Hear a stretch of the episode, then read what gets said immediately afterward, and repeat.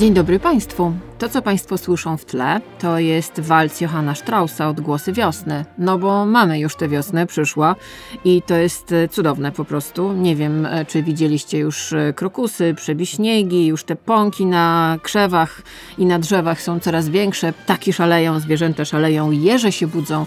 Pamiętajcie, jeżeli macie w swoim e, ogrodzie albo gdzieś blisko jeże, które wybudzają się właśnie z hibernacji, to zostawcie im wodę, bo one bardzo dużo wody w czasie hibernacji tracą. No i przyglądajcie się im, czy mają co jeść, w razie czego jeże lubią bardzo kocie żarcie.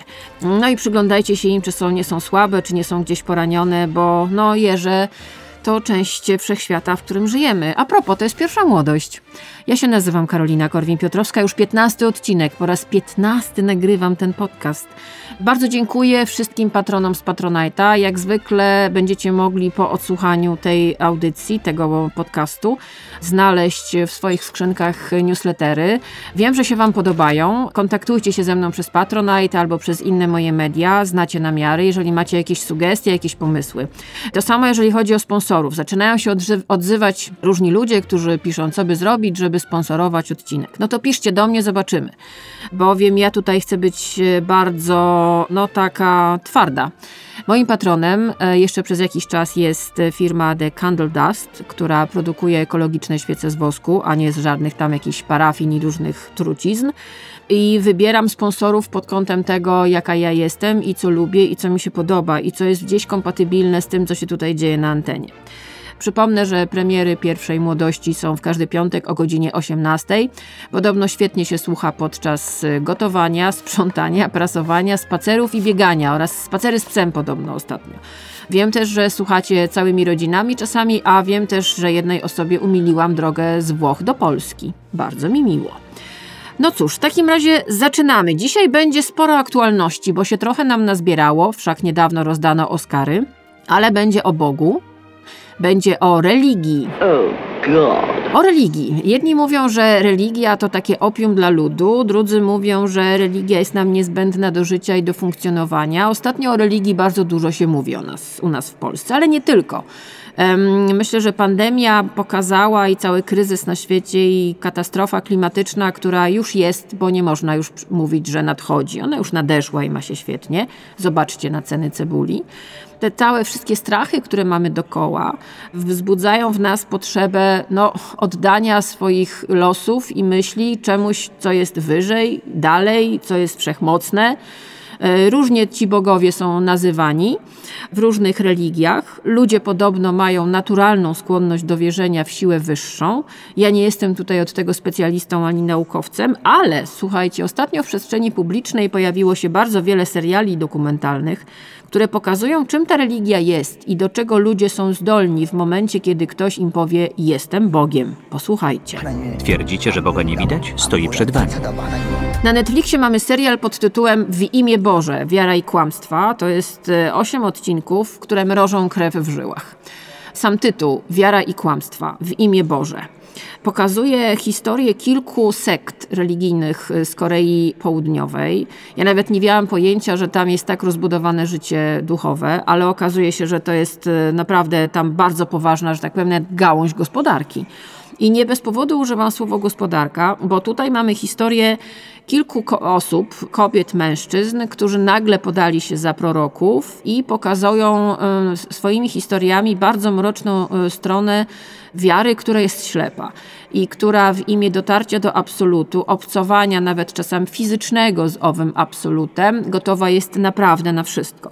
Nie wiem, czy wiecie, ale sprawdziłam sobie w mediach koreańskich, dziękujemy Panie Boże za Google Translate a propos, że ten serial, jego w ogóle emisja była pod znakiem zapytania, bowiem jedna z sekt, o której opowiada ów serial, wystosowała wniosek do sądu o to, żeby nie pokazywać go w Korei, bo to miało naruszać dobra tejże sekty. Sąd ten wniosek odrzucił. Były pomysły, które polegały na tym, żeby nie dopuścić do premiery tego serialu, ponieważ ten serial, on nie będzie się w Korei i niby pokazuje spryciarzy, którzy sobie z bycia następcą Jezusa na ziemi albo bycia synem Bożym zrobili po prostu biznes.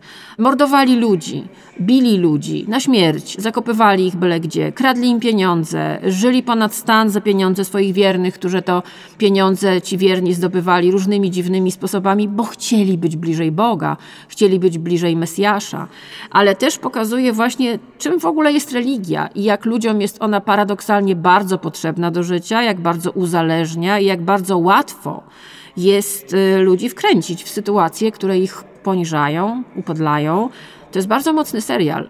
Tam jest innymi opowieść o zbiorowym samobójstwie członków jednej z tych sekt, którzy zostali e, zabici na dachu pewnej starej fabryki, zostali uduszeni, a ich jakoby morderca, bo nie do końca jest wiadomo, czy to ten człowiek zrobił, powiesił się. Otóż okazuje się, że z całą tą historią związane jest do, dokładnie coś absolutnie potwornego, związanego między innymi właśnie oczywiście niby z dążeniem do doskonałości, do Boga, do ideału, oczywiście pracą na rzecz kogoś, kto podawał się za syna Bożego w tym wypadku i oddawanie mu ostatnich pieniędzy, ostatnich groszy, bycia coraz bardziej uzależnionym od tej osoby, od przebywania w jej obecności, od, od zbierania, że tak powiem, nauk od niej dość potworna historia. Jest historia o pewnym e, no, wielkim spryciarzu, który bardzo lubił szczupłe i wysokie kobiety, którymi się otaczał. One częściowo nie były ubrane na filmikach, które pokazuje Netflix i wykorzystywał je seksualnie, uzależniał od siebie psychicznie. To były młode kobiety, część z nich mówi do kamery, co im robiono. E, jak one się z tym wszystkim czuły. No one po prostu poszukiwały jakiegoś celu w życiu. No każdy ma prawo szukać jakiegoś Boga, Bożka, czegokolwiek, jakiegoś jakiejś przystani. To byli ludzie z różnych środowisk, ale akurat w tej sekcie to byli ludzie, gdzieś głównie studenci, ludzie bardzo wykształceni, wydawałoby się odporni na jakieś banialuki, a tu się okazuje, że bardzo łatwo było ich zmanipulować obietnicą życia wiecznego. Jedna z tych sekt była bardzo popularna wśród studentów w latach 80.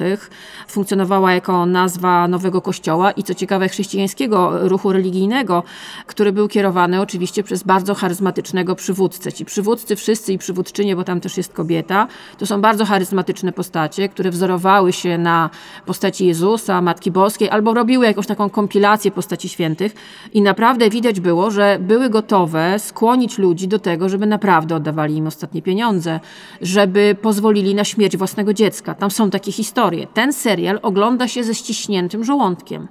To jest serial, który jest jak horror i jest naprawdę dla ludzi o mocnych nerwach. Ja wiem, że są ludzie, którzy nie są w stanie go oglądać, bo on jest za mocny.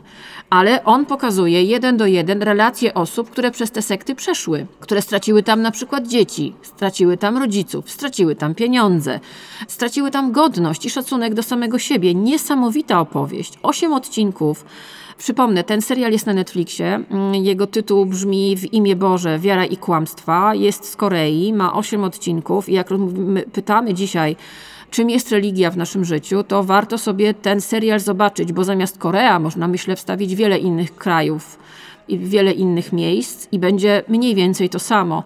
Liczba sekt na całym świecie i różnych związków parareligijnych wzrasta, bo czasy są ciężkie. My szukamy nadziei, my szukamy e, ukojenia.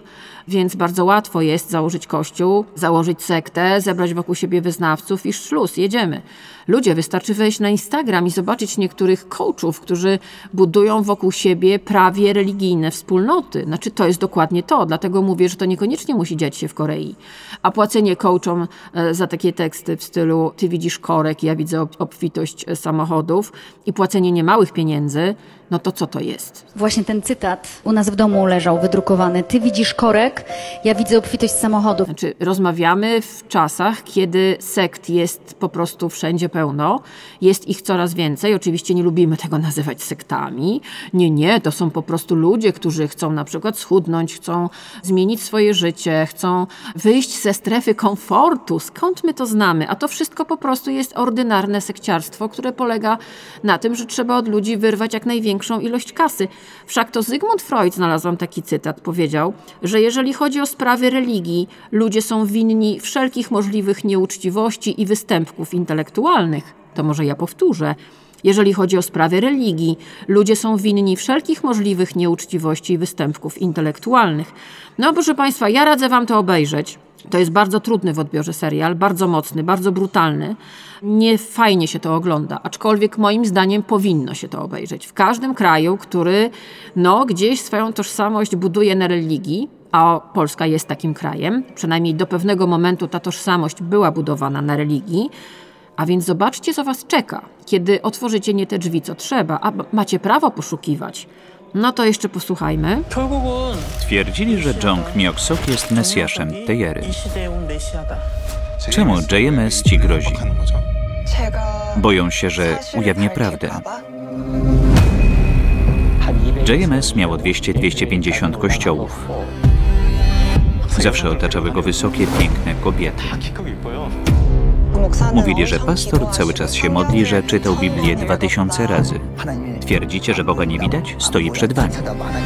No właśnie, z jednej strony obalamy autorytety i idziemy sobie do sekty i płacimy kilka tysięcy złotych za ceremonię kakao, herbaty, albo po prostu zabierzemy ci kasę z konta i ty się będziesz czuł szczęśliwy, albo depresja jest początkiem, a nie końcem, a w ogóle to depresję leczymy lekami, masażem i sokiem z buraków na przykład. No brednia. Tak naprawdę, jak spojrzymy na depresję, to jest właśnie zdrowienie, to jest dochodzenie do wolności. Drastyczne uświadamianie sobie tego, że jesteśmy wolni i że my musimy znaleźć tą wolność, bo wolność w naszym życiu jest jedną z najważniejszych wartości. To zostawmy na razie sekty, do religii jeszcze wrócę w tym podcaście. A wiecie, moi drodzy, co to jest DILF? D-I-L-F. Bo pewnie rozumiecie, pamiętacie, przypominacie sobie, co to jest MILF, czyli Mother, I want to. No to teraz mamy Daddy, I want to. Welcome to Dilf Mansion. A wiecie skąd to wróciło teraz? Ten DILF. I DILF znowu robi wielką karierę. No przede wszystkim ostatnio mm, pojawił się na meczu Arsenalu 79-letni Mick Jagger. Przypomnę, on jest ojcem ośmiorga dzieci, e, jest dziadkiem i jest pradziadkiem trójki dzieci i miał na sobie granatową czapeczkę z daszkiem, na której małymi literkami był wyhaftowany właśnie napis DILF. No i to jest y, tata, z którym chciałbym się pieprzyć, wygłupiać, przebywać. No, muszę przyznać, odbiło się to szerokim echem w mediach, bo to co prawda były małe literki, ale kto zobaczył, ten wie. No i to jest y, bardzo jasny komunikat, bo do tej pory były milfy i to było takie trochę uprzedmiotawiające, teraz mamy dilfów. Dilfów, chyba tak się mówi. To też jest gdzieś uprzedmiotawiające, ale to jest ciekawe, że mamy opowieść o tatuśku który jest starszy, ale cały czas gorący. W przypadku Mika Jaggera, przypomnę, on jest cały czas aktywny seksualnie. Jego biograf szacował, że on w sumie miał, y, spał z czterema tysiącami kobiet. Znaczy nie naraz, ale w ciągu swojego długiego i bogatego także erotycznie życia. No ale y, słuchajcie, tymi wszystkimi dziećmi, które powstały z owego obcowania z y, kobietami, no nie z, y, z czterema tysiącami ma te dzieci, ale sporo tych dzieciaków mam, tak jak mówię, ośmioro. On się nimi opiekuje, spoko, i teraz nawet wysyła bardzo jasny komunikat z napisem na czapce, że jest y, osobą, która no już ma ósmy krzyżyk na koncie i dalej jestem aktywny, podnoszę rękę, tak, tu, tu jestem, słuchajcie. I teraz skąd to się wzięło? Bo to jest w ogóle część większej historii. Bo sprawdzałam sobie w mediach, co one o tym piszą i okazuje się, że słuchajcie, DILF, co to jest? To jest y, przystojny, klasycznie taki trochę lubieżny, ale przede wszystkim opiekuńczy mężczyzna. On jest też dobrym, takim fajnym tatą, który y, dba o swoje dziecko. I tutaj na przykład pojawiają się nazwiska mężczyzn, którzy określani są mianem DILF. Teraz posłuchajcie, to jest Damian Lewis, Idris Elba, Brad Pitt, Viggo Mortensen, Bradley Cooper, Javier Bardem, Gary Lineker i Ewan McGregor na przykład. Natomiast nie jest DILFem Johnny Depp, Prince Harry czy Eddie Redmayne. O co tutaj chodzi? Jakby chodzi o to, że to musi być mężczyzna, który jest mniej więcej koło 40, ale 40 plus, który jest ojcem, który świetnie sobie daje radę z dzieckiem i nie do- dostaje zawału ani ataku paniki w momencie, kiedy przychodzi do niego dziecko i czegoś chce. I co jest ciekawe, kto jest teraz absolutnie totalnym, klasycznym dilfem? Który jest takim no, archetypicznym w- obrazem mężczyzny, który jest dobry, solidny, godny zaufania, który kocha swoje dzieci i uwaga, i tu jest ten podtekst erotyczny, dla ciebie też będzie dobrym kochankiem. Bo to jest też bardzo ważne, że na przykład w- na portalach randkowych, jak sobie poczytałam, faceci sami dają sobie etykietkę DILF. Mało tego, jeżeli wpiszecie DILF w wyszukiwarkę Google, no to będziecie się nieźle bawić tym, co wam wyskoczy. Bo to jest w ogóle zjawisko, o którym się mówi coraz częściej. Kilka lat temu były modne milfy, a teraz się bardzo dużo mówi o owych DILFach. I to chodzi o to, że no, pojęcie męskości się trochę zmienia, a kobieca ekspresja seksualna też jest trochę inna i kobiety szukają kogoś, kto będzie trochę tatuśkiem. I'm your daddy. No właśnie, idealnym dilfem jest, proszę Państwa, Pedro Pascal. I to jest już od jakiegoś czasu, ale serial The Last of Us, notabene ostatni odcinek naprawdę bardzo mocarny i no jestem w tej grupie, która czeka na drugą część, która będzie w przyszłym roku, bo rzeczywiście to jest taka postać. Mówiłam to zresztą w jednym z moich podcastów, że Pedro Pascal jest takim archetypicznym, opiekującym się mężczyzną, ojcem, wojownikiem, który jest gotów, domyślamy się, poświęcić życie dla tego, kim się opiekuje. I to jest archetypiczne, co się tutaj dzieje. I rzeczywiście to szaleństwo, które wybuchło wokół Pedro Pascala w związku z serialem The Last of Us, gdzie on sobie absolutnie zdaje z tego sprawę, jak jest postrzegany, śmieje się z tego i podchodzi do tego bardzo ironicznie, bo jest y, no, takim archetypicznym, dobrym ojcem. Każdy z nas chciałby mieć takiego tatę, który by go przytulił, który by go obronił i który go, by go wysłuchał i nie krzyczał na niego. On ma do tego naprawdę bardzo zdrowy, bardzo ironiczny stosunek, ale jest to takim dilfem number one. Posłuchajcie zresztą. How you doing, Daddy? I'm alright, Mama. You know you're the daddy of the internet, right? I call Pedro Pascal a DILF and think he's my cool, slutty father. Yep. I am your cool, slutty daddy. A jak już jesteśmy przy rodzicach, no to porozmawiajmy o mamach. Sharon Stone. Mm, nie powiem ile ma lat, jest wspaniała. Polecam w ogóle jej konto na Instagramie, jest naprawdę bardzo fajne i widać jak bardzo mądrą, zabawną, ironiczną, ale też emocjonalną i taką ciepłą kobietą. Jest ta kobieta, która w pewnym momencie w latach 90. stała się marzeniem seksualnym każdego mężczyzny na ziemi. Wszystko po filmie Nagi Instynkt w reżyserii Paula Verhovena, mm, w którym to grała, przypomnę dla tych, co nie wiedzą, ale to jest moim zdaniem takie must see. To jest taki film, który w ogóle się nie zestarzał, bo on opowiada, opowiada o relacji, opowiada o pisarce kryminałów, Catherine Trammell, mm, w tej roli e, Sharon Stone. To jest początek jej wielkiej kariery, której kochanek ginie w dziwnych okolicznościach. No i pojawia się policja, jednym z policjantów jest Michael Douglas. No i się zaczyna. Zaczyna się pojedynek najpierw tylko na słowa, na zdania, na zaczepki, no ale wiadomo, że to się skończy w łóżku mm, między panią podejrzaną a panem policjantem. Do tego mamy y, panią podejrzaną, która bardzo lubi ostry seks która też y, tak naprawdę jest biseksualna. To jest bardzo wyraźny wątek biseksualny, bardzo rzadki wtedy w kinie. Teraz już do tego jesteśmy przyzwyczajeni, ale no, Catherine Tromel w momencie, kiedy pojawia się w jej domu policja, ma, ma dziewczynę. No i mamy historię o tym, że tak do końca nie wiemy, kto mordował. Od tej pory rzeczywiście em, tematem dowcipów niektórych stał się szpikulec do lodu, ponieważ tam ów szpikulec do lodu jest po prostu narzędziem mordu. Ale przede wszystkim tam jest Sharon Stone. Ona po wystąpieniu w Nagim Instynkcie no, stała się obiektem seksualnym, e, no, obiektem pożądania na całym świecie. Zresztą posłuchajcie. There's uh, no smoking in this building, Miss Trammell. What are you gonna do? Charge me with smoking?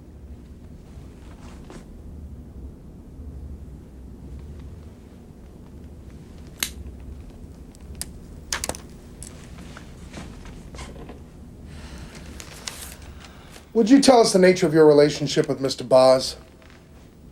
I had sex with him for about a year and a half. I liked having sex with him. He wasn't afraid of experimenting. I like men like that. Men who give me pleasure. He gave me a lot of pleasure.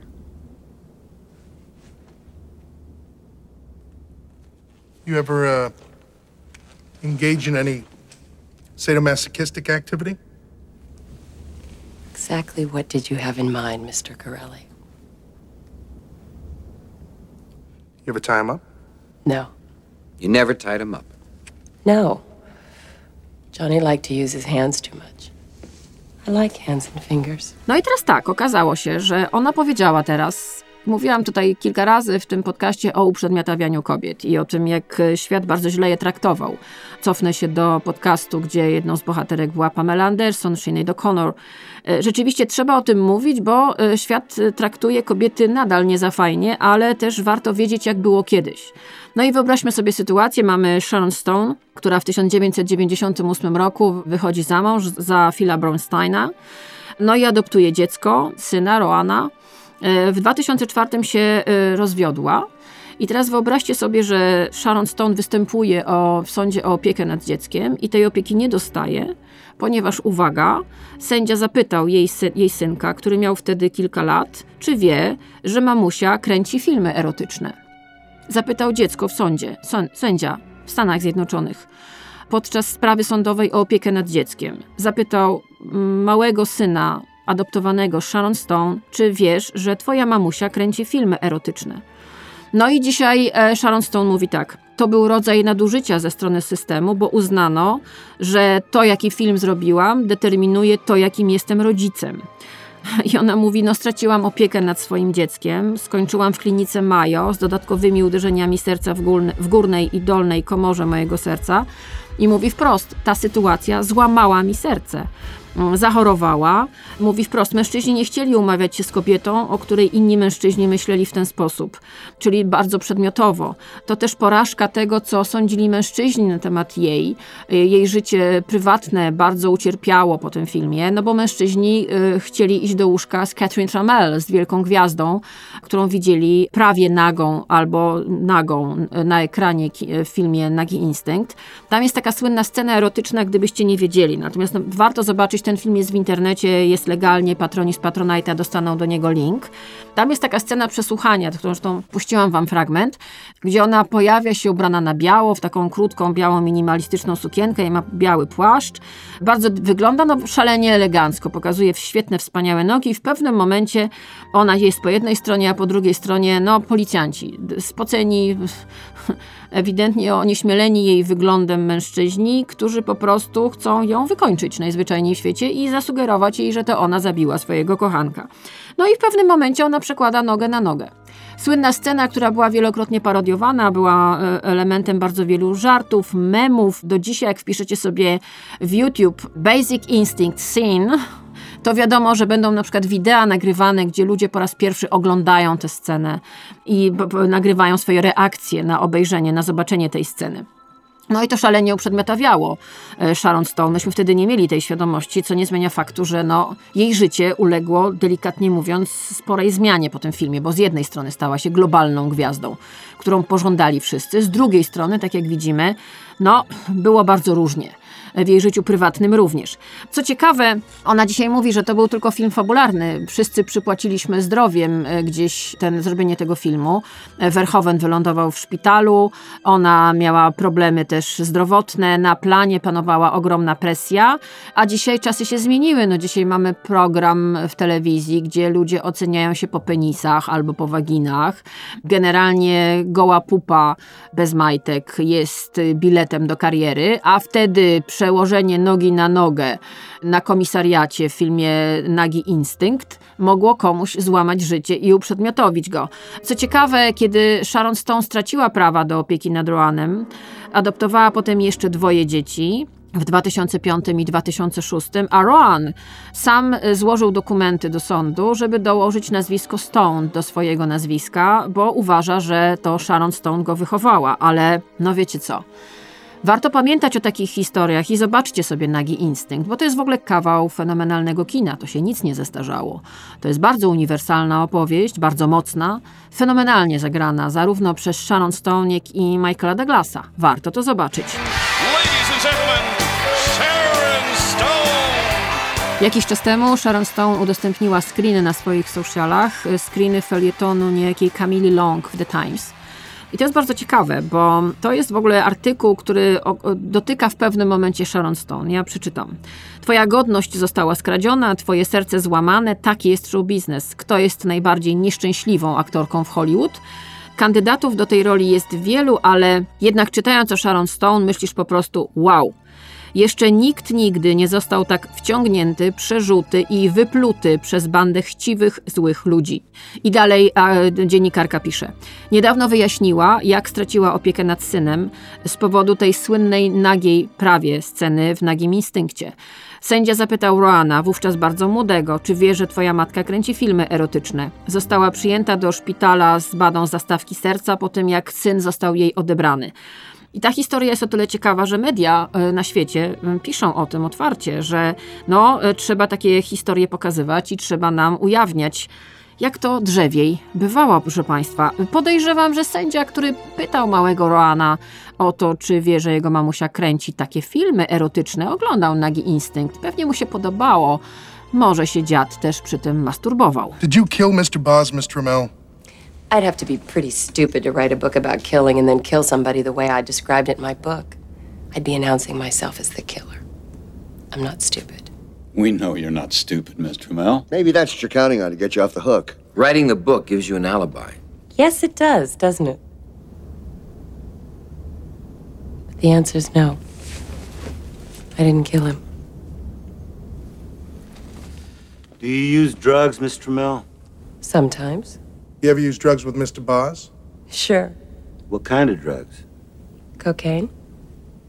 Have you ever fucked on cocaine, Nick? Na początku mówiłam, że będzie coś o religii, więc wracamy do religii. Był dokument na Netflixie e, dla ludzi o bardzo mocnych nerwach, ale dokument, który uważam, że my tutaj w Polsce, szczególnie teraz, naprawdę powinniśmy zobaczyć.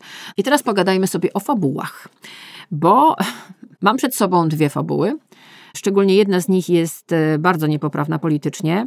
Wydaje mi się, że dzisiaj już by nie powstała. Zresztą, co ja wam będę mówić? Posłuchajcie. But there was just one thing on everyone's mind. Sex, sex, sex, that's all they think about it. Ten fragment, który słyszeliście przed chwilą, to jest e, fragment filmu Żywot Briana. I to jest e, komedia, bardzo niepoprawna politycznie, która jest e, paralelą Nowego Testamentu, a dokładniej życia samego Jezusa Chrystusa. I w czasach, kiedy ten film powstał, odczytywany był trochę jako satyra na masowo wtedy powstające filmy o życiu Jezusa i w ogóle film, filmy o tematyce religijnej, dość kiczowatej, naprawdę słabe, ale tutaj mamy tytułowego Briana, który tak naprawdę jest synem Żydówki i Rzymianina. On urodził się w tym samym czasie co Jezus. No i do niego w, w pierwszym momencie docierają słynni trzej królowie, ale kiedy przychodzą do miejsca, gdzie się urodził ów Brian, dostrzegają swój błąd, zabierają w bezceremonialny sposób mu wszystkie prezenty, które przynieśli i idą do tej właściwej stajenki. No i tak naprawdę Brian, kiedy dorasta, jest człowiekiem, który cały czas mierzy się z tym, że gromadzi wokół siebie ludzi, przez plot różnych dziwnych przypadków w pewnym momencie nawet wiąże się z czymś, co nazywa się Narodowy Front Wyzwolenia Judei. No ale cały czas jest takim kolesiem, który, że tak powiem, szuka miejsca w życiu. No ale w pewnym momencie zostaje mu wyznaczona taka misja, powiedziałabym, żeby zrobić graffiti na ścianie z napisem Rzymianie idźcie do domu. Ta misja zostaje przerwana, ponieważ legioniści mm, łapią go, a jeden z nich dopatruje się, że jest tam błąd gramatyczny i każe mu napisać, e, napisać to e, hasło poprawnie 100 razy, dokładnie tak jak kiedyś kazano nam pisać w szkole w zeszytach. No i kiedy Brian skończył tę pracę, e, zaczyna uciekać, no i zaczyna się w tym momencie absolutna jazda bez trzymanki, bowiem okazuje się, że Brian, jakby nie było, staje się prorokiem. Posłuchajcie. Nie jestem Mesjaszem. A ja mówię, że jesteś, bo widziałem już paru fałszywych. Niech żyje Mesjasz. Cholera, nie jestem Mesjaszem. Proszę, posłuchajcie, nie jestem żadnym Mesjaszem. Zrozumcie naprawdę, jak Boga kocham. Tylko prawdziwy Mesjasz może zaprzeczać swojej boskości. Co? I jaką ja mam teraz szansę? Dobra, niech wam będzie, jestem Mesjaszem. On jest Mesjaszem, przyznał się wreszcie. A teraz odpierdolcie się. To znaczy, jak się mamy odpierdolić, panie? Po prostu odejdźcie i zostawcie mnie. Ale kazałeś im zerżeć moje owoce jałowca. Nie. Złamałeś moją cholerną nogę, złamałeś moją przysięgę milczenia, a teraz wyczyściłeś do czysta krzaki mojego jałowca. To jest Mesjasz, wybraniec, jemu wszystko wolno. Gówno prawda. Niewierny! Niewierny! Prześladujcie! Zabić drania! Zostawcie! Proszę, zostawcie go w spokoju. Proszę. No i za nim idzie szereg wyznawców, zupełnie tak jak za dzisiaj za internetowymi guru. I oni mu w ogóle nie dają spokoju, cały czas z nim, za nim łażą, a on chciałby normalnie pożyć. No i wpada z, z jednych tarapat w drugie tarapaty i w końcu zostaje skazany na ukrzyżowanie. Jedyną osobą, która próbuje się za nim stawić jest jego dziewczyna, która nazywa się Judith. Okazuje się, że niestety y, Piłat, Poncjusz Piłat, y, który ma problemy z wymową i ma też przyjaciela, który, uwaga, się nazywa Wielgus Kutas, czyli Bigus Dicus, nie decydują o tym, żeby amnestię zastosować wo wobec Briana i Brian ląduje na krzyżu i na tym to krzyżu śpiewa słynną piosenkę. Posłuchajmy. So always look on the bright side of death. Just you draw your terminal breath. Life's a piece of shit when you look at it. Life's a laugh and death's a joke, it's true. You'll see it's all a show, keep 'em laughing as you go. Just remember that the last laugh is on you.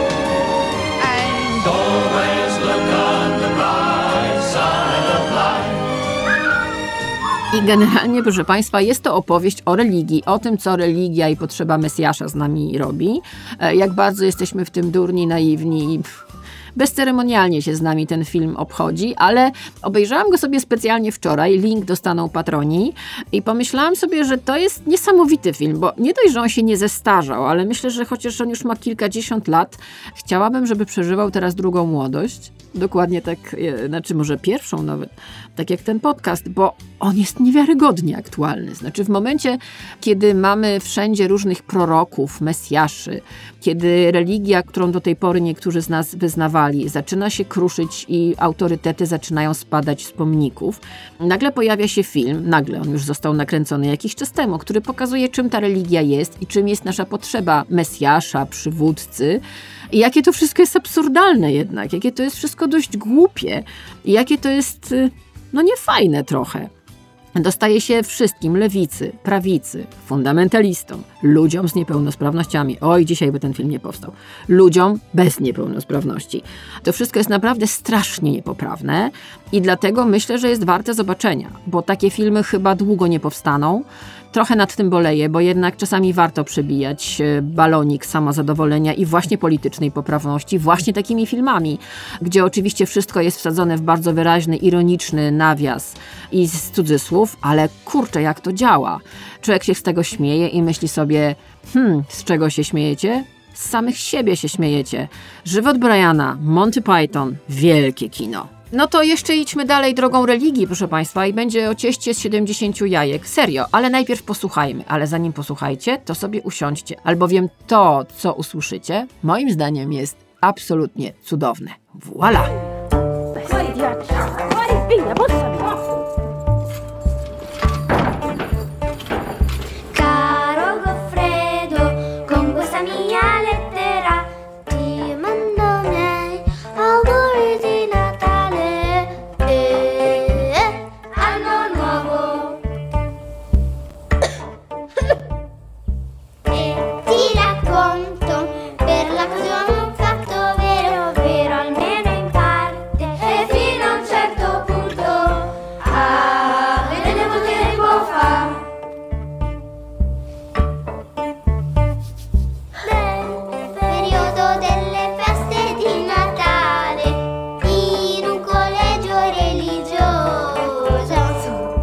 Usłyszeliście, to jest piosenka, która wybrzmiewa w filmie Le Pupil, czyli The Pupil, krótkometrażowym filmie z 2022 roku, który został wyreżyserowany i do którego scenariusz napisała Alice Rohrwacher.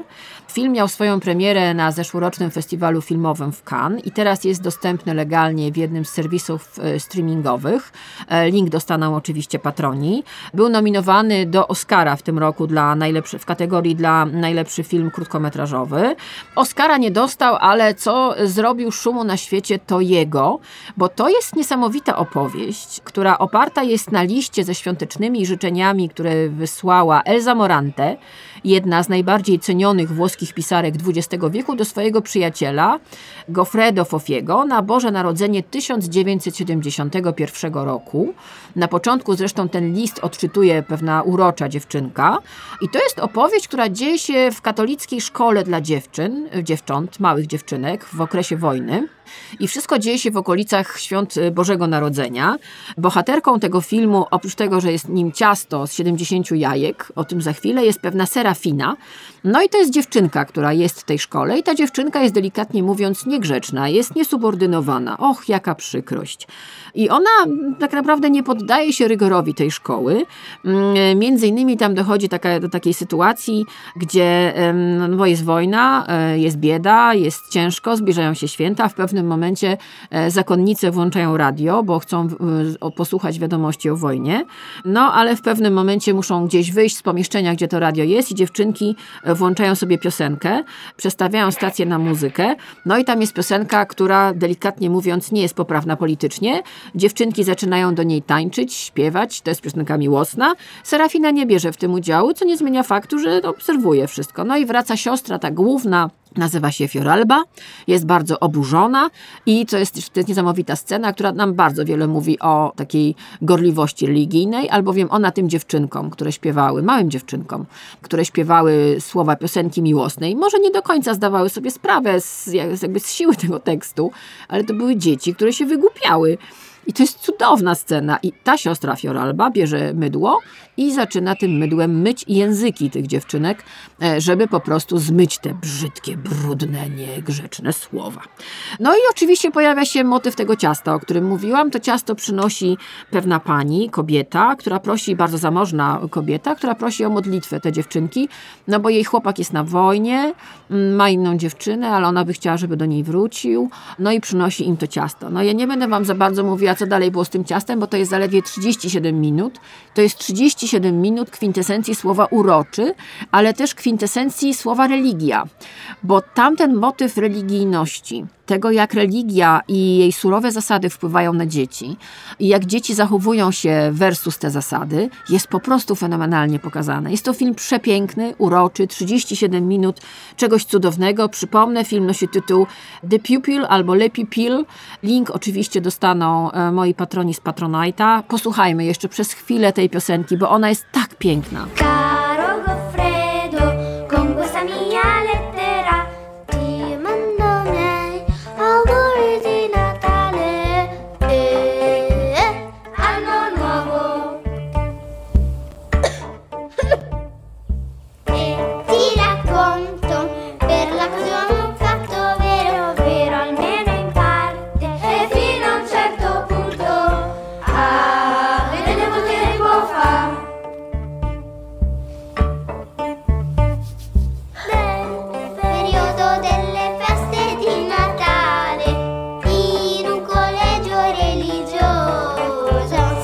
Będziemy powoli zbliżali się do końca, ale jeszcze nie, nie, bo ja wiem, wy piszecie do mnie, pani Karolino, dłużej, dłużej, dłużej. No dobra, no ale wiecie, nie możemy godzinami tu siedzieć. No dobrze, pewnie każdy z was miał taki moment, że sobie myślał nad takimi filmami, które go ukształtowały, które coś w nim zmieniły w jego życiu. Ja mam dużo takich filmów, nawet książkę o tym zrobiłam. I jednym z tych filmów, o których mogę powiedzieć, że zostawiły we mnie ślad i obejrzałam ten film będąc bardzo młodą dziewczyną, ale do dziś, kiedy słyszę tę muzykę, mam dreszcze, przechodzą mnie ciarki, bynajmniej nie żenady, ale radości, bo ta muzyka, którą za chwileczkę usłyszycie, wzbudza we mnie bardzo wiele pięknych emocji. Posłuchajmy.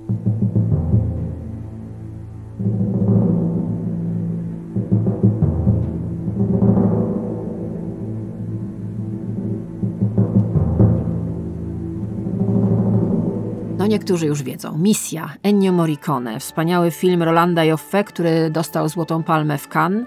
Dostał też wiele nominacji do Oscara, ale w sumie dostał Oscara za zdjęcia Chrisa Mengesa. Miał siedem nominacji. Wspaniała opowieść. Yy, Opowieść, której akcja toczy się w XVIII wieku w Ameryce Południowej, która wtedy dla katolickiej Europy Nie zapominajmy o tym, jak to wyglądało. Ameryka Południowa wtedy była wyłącznie źródłem bogactw naturalnych i niewolników. No, ale tam był Kościół katolicki. Kapłani w Ameryce Południowej prowadzili bardzo szeroko zakrojoną działalność misyjną. To byli głównie jezuici bo też to było ważne y, z punktu widzenia handlu niewolnikami, bowiem Indianie, którzy byli rdzenni mieszkańcy Ameryki Południowej, którzy byli nawróceni na chrześcijaństwo, nie mogli być przehandlowywani, nie mogli stać się niewolnikami. No i mamy z jednej strony Mendozę, który handluje niewolnikami, ale potem, kiedy zabija w pojedynku brata, porzuca wszystko i mm, jedzie właśnie do misji, która prowadzona jest przez y, księdza Gabriela. I to jest opowieść o jego pokucie, opowieść o tej misji, opowieść o ludziach i opowieść tym, czym czasami jest poświęcenie dla innych. I tym, czym tak naprawdę jest dobro w zetknięciu ze złem, e, w zetknięciu z pieniędzmi, w zetknięciu z władzą i polityką.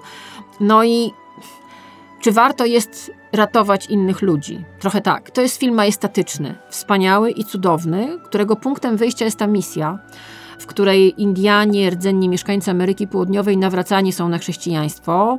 Siłą bądź nie siłą różnie to bywa. Chodzi o to, żeby nie stali się niewolnikami, bo chrześcijanin nie mógł być niewolnikiem, nie mógł być sprzedany, nie mógł być traktowany jak przedmiot. Więc tych ludzi chrzczono po to, żeby ich ocalić w jakimś sensie ale to też jest opowieść o tym, mamy już dzisiaj świadomość. Z perspektywy lat ten film, mówię o misji Rolanda Joffe, pokazuje nam, jak eksploatacyjnie traktowaliśmy my, Europejczycy, inne kontynenty i ich mieszkańców. I tu nie chodzi tylko o rdzennych mieszkańców Ameryki Południowej, ale także Ameryki Północnej. No to jest to, co zrobiono z rdzennymi mieszkańcami Ameryki Północnej. Systemowy rasizm, który tam panował, wyniszczenie tych ludzi, zamykanie ich w rezerwatach. W Ameryce Południowej też było podobnie. Ale mamy przede wszystkim przepiękną historię, obłędnie sfilmowaną, z genialnymi rolami. W rolach głównych, y, w roli jezuity ojca Gabriela występuje Jeremy Irons, w roli Mendozy występuje Robert De Niro. To są fenomenalne lata kina, to jest e, fenomenalny moment dla kina, bo to jest, to jest połowa lat 80., druga połowa lat 80. Mamy wielkie nazwiska kina i mamy wielkie widowiska filmowe i mamy wspaniałą partyturę Ennio Morricone i mamy genialne zdjęcia i mamy przede wszystkim ta historia, która jest opowieścią o obronie przed silniejszym, o tym, że słabszy broni się jak może i że czasami jedynym rozwiązaniem może być śmierć i że niestety dobro przegrywa. Wspaniały jest to film, dla niektórych religijny. Ja nie wiem, czy on jest religijny. Ja myślę, że on jest głęboko humanistyczny i bardzo ludzki. Fajnie, że jest dostępny jeszcze w internecie. Mam wrażenie, że ostatnio trochę jest zapomniany. Bardzo jest mi przykro z tego powodu, bo tak jak mówię, dla mnie to jest jeden z ważniejszych filmów w ogóle o duchowości i o człowieczeństwie, jaki powstał. No i o tym, że niestety dobro przegrywa ze złem, dobro przegrywa z pieniędzmi i dobro przegrywa z niewolnictwem i że chęć zysku, chęć zdobycia kolejnych terytoriów jest ważniejsza niż ludzie. My już dzisiaj wiemy, jak dochodziło do kolonizacji Ameryki Południowej i Północnej. Mamy coraz większą świadomość tego, jakich haniebnych czynów dopuścili się tam kolonizatorzy, jak to się odbywało, jak traktowano przedmiotowo tych ludzi, jak nie traktowano ich w ogóle jak ludzi, to, to jest najgorsze. I ten film jest taką opowieścią o tych czasach. Może jeszcze z okresu, kiedy byliśmy dość naiwni, ale jest, myślę, takim głosem, który był jednym z pierwszych, który kazał nam myśleć, zadawać pytania. Wspaniały, wspaniały jest to film. Posłuchajmy jeszcze przez chwilę tej muzyki. Tak jak już powiedziałam, moi patroni z Patronite'a dostaną link do tego filmu.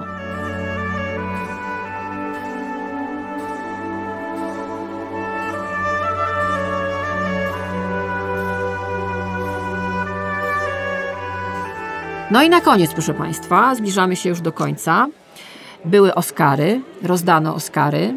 Ciekawa uroczystość. Zawsze myślę sobie, kurczę, to jest ten moment, na który większość z tych ludzi na tej sali w Kodak Theater pracowała całe swoje życie.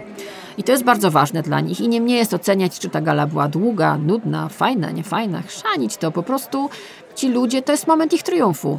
I powinniśmy się po prostu zamknąć. Okej, okay, sukienki są lepsze, gorsze, ale kto będzie o nich pamiętał w momencie, kiedy wiemy, kto wygrał? Dużo nagród dla mojego faworyta, filmu Wszystko Wszędzie Naraz. Y, bardzo Wam polecam ten film. Jest to film nowatorski pokazuje, że jest to film też spoza układów i to jest film, który, no myślę, że gdyby go dostali szefowie platform streamingowych, którzy wszystko robią według tabelek i planów, to wyrzuciliby ten scenariusz do kosza i ten film nigdy by nie powstał. Ktoś był na tyle szalony i wizjonerski, że dał pieniądze na ten film. No i okazało się, że można bez pieniędzy uniwersum Marvela zrobić film, który jest lepszy niż uniwersum Marvela. No dobrze, był tam dywan. Dywan nie był czerwony, w tym roku był szampański. I już wiadomo, że to nie był dobry pomysł, ponieważ internet obiegły zdjęcia, jak ten dywan wyglądał po uroczystości, bo wszyscy z ulicy wchodzili na jasny dywan w brudnych butach. Nie wyglądało to dobrze. Okej.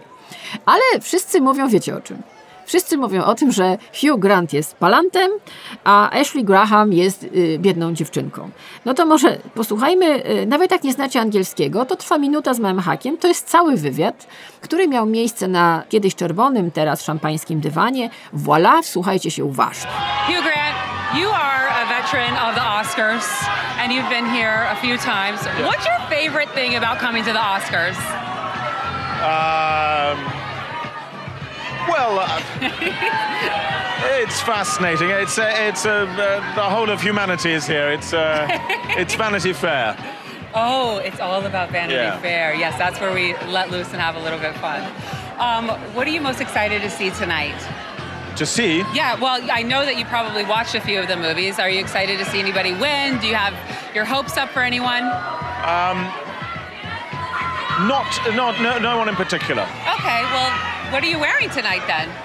Uh, just my suit. Your suit? Who Yeah. made your suit? You didn't make it. Um, I can't remember my tailor. That's okay. Yeah. Ta- shout out to the tailor. Yeah. Um, so tell me, what does it feel like to be in Glass Onion? It was such an amazing film. I really loved it. I love a thriller. How fun is it to shoot something like that? Well, I'm barely in it. I'm in it for about three seconds. Yeah, but still, you showed up and you had fun, right? Uh, almost. Okay, all right. okay. Well, thank you so much. It was nice to talk to you. Yeah. All right, back to you guys. Dyskutuje o tym cały świat. Moja bańka facebookowa podzieliła się na dwa zwalczające się obozy. Jeden mówi, ale to fiut ten Hugh Grant. Drugi mówi, Boże, jaką ona jest kretynką. A ja wam mówię, świat nie jest czarno-biały. Ja jestem zwolenniczką szarości i półtonów i powiem wam tak, ten kij ma dwa końce. Bo najpierw, Hugh Grant jest palantem, jeżeli chodzi o wywiady. Ja robiłam z nim kiedyś wywiad i powiem wam tak, mm, łatwo nie było. On jest znany z tego, że jest y, takim typowym brytyjskim flegmatykiem, czyli odpowiada naprawdę krótkimi zdaniami, nie rozgaduje się i do tego jest jeszcze bardzo ironiczny. Znaczy ta ironia jest rzeczywiście u niego wrodzona, on nie udaje. Wiemy, że żyjemy w czasach, kiedy ironia nie jest trendy. Może miał zły moment, niektórzy piszą, że był pijany. Nie, myślę, że nie. Myślę, że to są zawodowcy i oni nie wchodzą pijani na takie imprezy. Oni się upijają w trakcie, bo tam rozdają im darmowe drinki, opowiadano mi jak to jest. Tam trudno wyjść z tej imprezy na trzeźwo, ale wchodzą wszyscy raczej na trzeźwo. Ale wracając. Więc mamy Hugh Granta, który na szampańskim dywanie e, ma udzielić wywiadu. Przed nim stoi, a i wiadomo, że jest trudnym rozmówcą. Przed nim stoi influencerka, modelka Ashley Graham, która nie jest dziennikarką. Ustalmy jedną rzecz. Te wywiady z czerwonego dywanu to nie mają być wykwity intelektu. To jest bardzo trudna robota, trzeba umieć to robić, trzeba mieć doświadczenie. Wysłanie tam dziewczyny, która jest wspaniała, piękna, zrobiła bardzo wiele dla ruchu body positive, jest samobójstwem. Bo skąd ona ma wiedzieć, jak się ma zachować w takiej sytuacji, kiedy trafia na kogoś takiego jak Hugh Grant, który notabene ewidentnie złapał ją na tym, że ona kojarzy Vanity Fair tylko z, y, z tytułem gazety, a nie z tytułem powieści i że prawdopodobnie nie widziała filmu, w którym wystąpił, jak sam zauważył, przez 30 sekund. A pyta się go o ten film. I wygląda na to, że złapał ją na tym, że ona nie widziała tego filmu. Aktorzy, artyści są bardzo czuli na tym punkcie. Wolą, żeby rozmawiać z nimi o filmach, które się widziało. Dlatego ja na przykład, nauczona doświadczeniem i radami mądrych, mądrzejszych ode mnie, zawsze się ostro przygotowuję do wywiadów. Staram się oglądać wszystko, w czym dany artysta wystąpił, bo wiem, że to daje mi punkty. I wiem, że to daje mi, nie, nie mówię przewagę, ale daje mi wiedzę, która pozwoliłaby mi ewentualnie wybrnąć z takiej sytuacji. Tu mamy postawioną naprzeciwko starego wyjadacza, który jest po prostu ironicznym brytyjskim gwiazdorem, który ma wszystko w dupie, bo i tak wie, że będzie gwiazdorem, stoi. Dziewczyna, która nie jest dziennikarką, która jest influencerką i ma fajne konto na Instagramie i jest śliczna. Przepraszam, będę brutalna. To jest za mało. Ja rozumiem, że żyjemy w czasach, kiedy każdy myśli, że może być chirurgiem, neurochirurgiem, lekarzem, coachem, Jezusem nawet albo dziennikarzem. Ale wszystkie te profesje wymagają jednak jakichś umiejętności. Nie każdy może być dziennikarzem, tak jak nie każdy może być neurochirurgiem. Ta dziewczyna nie miała przygotowania dziennikarskiego. Ja robiłam czerwony dywan dwa razy w życiu i wiem, co to jest. To jest ciężka jazda i robiłam to w momencie, kiedy już miałam duże doświadczenie zawodowe, w związku z tym dałam radę. Ale wiedziałam, że muszę być przygotowana dokładnie na wszystko, literalnie na wszystko. Także na to, że podejdzie do mnie ktoś, z kim będę musiała rozmawiać, to nie będzie miał humoru. On ma prawo nie mieć humoru. To, że jest dupkiem, to ja sobie to pomyślę. Ale muszę być przygotowana na to, żeby ludzie nie widzieli tego, że on ma zły dzień. Bo moją robotą, jako dziennikarki, a nie celebrytki, która ma konto na Instagramie, jest, uważam, że zawód dziennikarza jest zawodem usługowym, pokazanie tego świata tak, żeby widz nie widział, że coś dzieje się nie halo. Ja ten wywiad obejrzałam sobie dwa razy, widziałam go też na żywo w studiu Oscarowym, które prowadziłam e, w Kanal Plus. I nie poczułam wtedy, jak oglądałam to na żywo, na chwilę przed naszym wejściem antenowym, że to jest jakieś straszne. Ja miałam wrażenie, że ona jest średnio przygotowana, a że on jest trochę złośliwy i tyle. Natomiast świat się podzielił na dwa obozy. Naprawdę poważni dziennikarze rozkładają to na czynniki pierwsze, a ja wam mówię tak. Żyjemy w czasach, w których niestety na czerwony dywan, na pierwszą linię medialnego frontu ktoś wysyła dziewczynę, która nie ma pojęcia o tej robocie. Bo to, że ona ma konto obserwowane przez miliony na Instagramie, to nie świadczy o tym, że jest dziennikarką. Był kiedyś taki moment, kiedy zaczęły się media społecznościowe, że brano ludzi z internetu do telewizji. I większość z nich wypadała bardzo słabo. Dlaczego? Bo kamera w telefonie to nie jest to samo, co kamera w studiu telewizyjnym. Naprawdę. To działa jakoś inaczej, a poza tym trzeba mieć doświadczenie medialne. Nie każdy, kto umie gadać do kamery w swoim telefonie i kto umie zrobić super selfie, da radę w studiu telewizyjnym, a już na pewno nie każdy musi dać radę robiąc wywiady. Ja czasami oglądam różne wywiady w sieci, zęby mnie bolą, ale cóż, takie mamy czasy. No ale tu mamy Oscary. Notabene gala była oglądana bardzo dobrze, znacznie lepiej niż zeszłoroczna, czyli okazuje się, że pogłoski o śmierci Oscarów są przesadzone i ludzie bardzo często oglądają głównie ów dywan, niegdyś czerwony, w tym roku szampański. I stała na nim Ashley Graham, śliczna dziewczyna, ale nie dziennikarka, versus stary wyga Hugh Grant. I wiadomo, co się stało. Na pewno Ashley Graham miała tak zwane ucho, czyli łączność z reżyserką albo wozem transmisyjnym. Tam ktoś powinien podrzucić jej pytanie na ucho tak zwane, albo szybciej zdjąć ją z anteny. Ktoś tego nie zrobił. I wiecie co? Ja myślę, że to też było celowe. Ja myślę, że ktoś pomyślał, wow, to będzie viral, będzie się nam klikało, fantastycznie, zajebiście. Nikt nie pomyślał o tym, że Hugh Grant wyjdzie na dupka, a ona wyjdzie na idiotkę albo na odwrót. Szkoda, ale myślę, że ta historia jest najlepszym dowodem na to, że świat nie jest czarno-biały i że może jednak byśmy się pytali ludzi, którzy trochę znają się na dziennikarstwie o ocenę takich zjawisk. Bo ja Wam mówię, nie każdy może być dziennikarzem, każdy może być zblazowaną gwiazdą, nie każdy musi wychodzić od razu na czerwony dywan i zadawać pytania, bo to jest naprawdę totalna jazda. No właśnie, nie każda gwiazda zawsze musi być miła i nie każdy musi być dziennikarzem, ale ja mogę być podcasterką. Wiecie, że ja się dowiedziałam niedawno, że to, co ja robię, to jest y, podcasterka? Hmm, super. Proszę Państwa, to była e, pierwsza młodość. Mój podcast, którego dzisiaj takim tematem przewodnim trochę była religia. I na koniec może Harari, który powiedział: Ludzkie społeczności używają gier z rzeczywistości wirtualnej do kontrolowania swoich członków już od tysięcy lat. W przeszłości Nazywaliśmy te wirtualne rzeczywistości religiami. To taka propos mediów społecznościowych, lajkowania i biało-czarnej rzeczywistości, którą mamy niestety głównie dzięki mediom społecznościowym. Bardzo dziękuję Wam wszystkim e, za wysłuchanie. Bardzo dziękuję moim patronom z Patronite'a, bo to jest naprawdę niesamowite czuć, że jesteście w stanie płacić pieniądze za dodatkowe treści i za to, co ja tutaj dla Was robię. To jest cholernie ważne i nawet nie wiecie, jakie to jest ważne dla mnie emocjonalnie ale też to jest naprawdę duży krok w stronę niezależności. Ja zawsze chciałam mieć własne medium, hm, chyba je buduję. Dziękuję bardzo mojemu sponsorowi, firmie The Candle Dust. Przypomnę, premiera podcastu Pierwsza Młodość jest co tydzień, w każdy piątek o godzinie 18 na Google Podcast, Apple Podcast, na Spotify i na moim kanale na YouTube. Bardzo Was zapraszam do subskrybowania, lajkowania, bo walczymy z algorytmem. Jeżeli jesteście potencjalnymi sponsorami, to zapraszam. Piszcie do mnie na Patronite albo na moim Instagramie. Może uda nam się spotkać gdzieś po drodze. No i na koniec, proszę Państwa, albowiem wiosna wybuchła mi prosto w twarz. No to teraz tylko Johann Strauss. Do usłyszenia za tydzień.